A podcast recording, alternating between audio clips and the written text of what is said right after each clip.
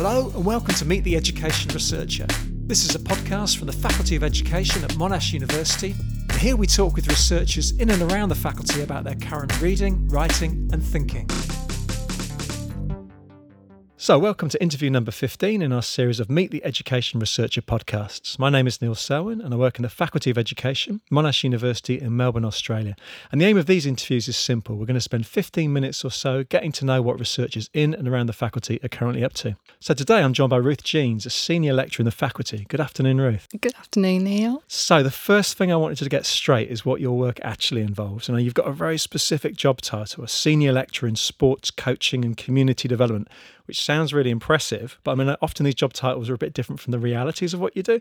So how would you actually describe your own areas of interest? I'm really interested overall in the idea of sport as a lens to understand society, I guess is my key sort of entrance in. And there's probably two key dimensions to my research using sport as that lens.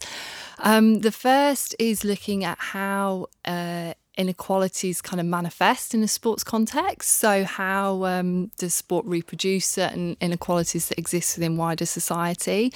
And I guess that started with my PhD, where I was looking at young girls' experience of gender identity construction and how PE and sport sort of contributed to their gender identity construction and how dominant masculinities kind of interplayed with that. And then I've sort of taken that on more recently. I've been working on a project in junior sport, community junior sport, and again looking at how young people learn certain values in relation to diversity through their participation in sport and how certain cultural inequalities, socioeconomic inequalities are reproduced in that setting. But I guess also is another dimension to my research. I'm not totally kind of anti-sport. I love it and I think it's a good thing, and the popularity of it within society I think leaves it open to being a space that change can happen within. So I've also done a lot of work exploring how sport can be an educative space or a space for transformation to begin to address these inequalities, and that's kind of taken me down a few different paths. So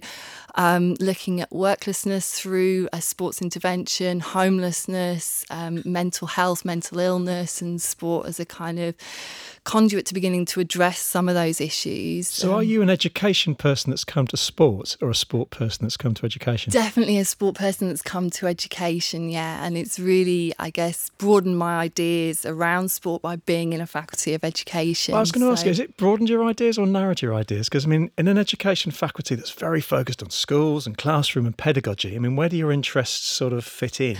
I think I really have taken all those sort of bigger concepts from education and looked at it outside of the school setting, and I'm really interested in community spaces and the education that can occur within community spaces, and I guess sport is my particular community space that I like looking at. So I'm interested, you talked about sport as a space for change, and you does your research, are you kind of advocating for anything in particular? Is there any particular kind of ideas that you're pushing or things that you're advocating for?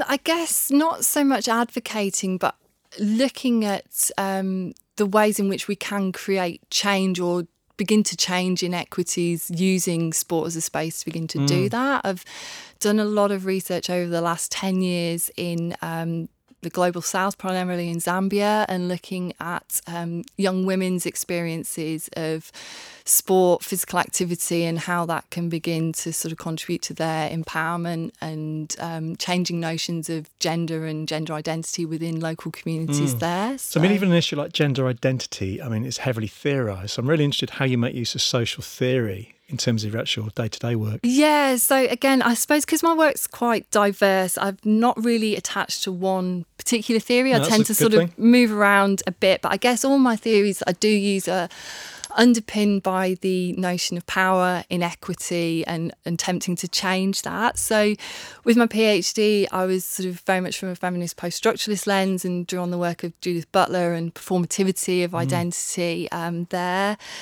And then with my work in Africa, I've really started to draw more on a post-colonial lens, the Southern theory, Ray McConnell's Southern theory, and then also moving into critical pedagogy is a way of reconceptualising how education occurs in that context. And then more recently, I've been doing a lot of stuff looking at the idea of inclusion and the notion of inclusion, how we understand that, and drawing on a particular guy, Christopher DeLuca, who's sort of put together this interdisciplinary framework to understand inclusion, drawing on critical race theory, queer theory, and really trying to get that intersectionality there to understand what inclusion is. I've not come across DeLuca. Can you give me an example of how that theory applies to some work that you've done? I guess DeLuca sort of talks about this idea of inclusion as a spectrum, which is not particularly new, but sort of really frames this idea of critiquing how our practices that we might think are inclusive actually are quite limiting because they're not changing power relations. So he has these four categories of how inclusion's understood, from a normative, where basically we let people in that are different but we don't do much to change, right the way through to a transgressive form of inclusion, which is all about losing the label, shifting the power, celebrating difference, and really kind of, you know, bringing everyone on board. So I found that a really useful frame for some of the work I've been doing, both in teacher education and in sports clubs. Yeah, exactly. You talked before about Butler. I'm interested, who are your kind of greatest of all time? Who do you go back to again and again? Foucault, definitely. So elements of Foucault and disciplinary power really influenced my PhD, and I tend to keep sort of coming back there. Again, Judith Butler, I love the sort of ideas that came to play there, and I come back in with that again. And so the Freire and critical pedagogy, again, I seem to keep coming back to every time. Because you said you're exploring critical pedagogy more recently, so I mean, have you got Freire? Anyone else that's kind of come into purview there? I think the iterations of kind of critical pedagogy and Mayo and different sort of authors in that space, but it's still very much kind of work in progress. Yeah, no, absolutely. So I mean, that's in terms of theory and the ideas that are swimming around your head. I mean, that kind of brings us on to the area of reading.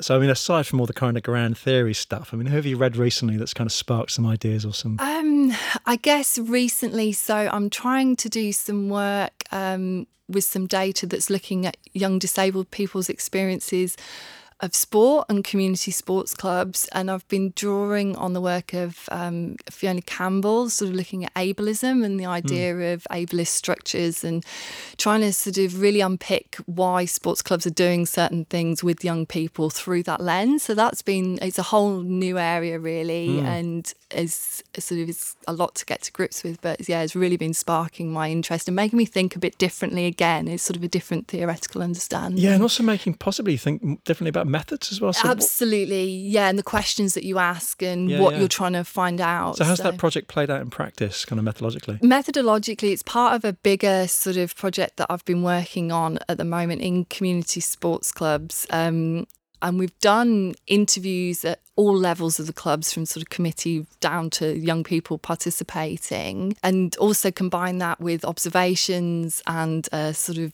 quantitative element of social network analysis and attitudinal surveys. So I guess it's been interesting. I've sort of put this lens retrospectively onto this and looking at the data that's come out from there, but I'm certainly seeing the observations in a different light because of that lens, I think. So I mean, that's theory, that's reading. I'm also really interested in terms of what people are writing and what they're kind of producing as well. So I mean, what are you kind of working on at the moment? At the moment I'm writing in that area of young people and disability and their experiences within sports clubs. So that's, I guess, the key thing I'm sort of writing at the moment. Is that for a particular journal or a book, or where are you pitching these things? I think that would probably go to one of the sort of journals within sport, the International Review for the Sociology of Sport, which is one of the kind of bigger journals in my field. I'm also developing a paper at the moment, again from this same project but a different dimension, looking at gendered sporting spaces and how space is still divided within sport on gendered lines, and you've got the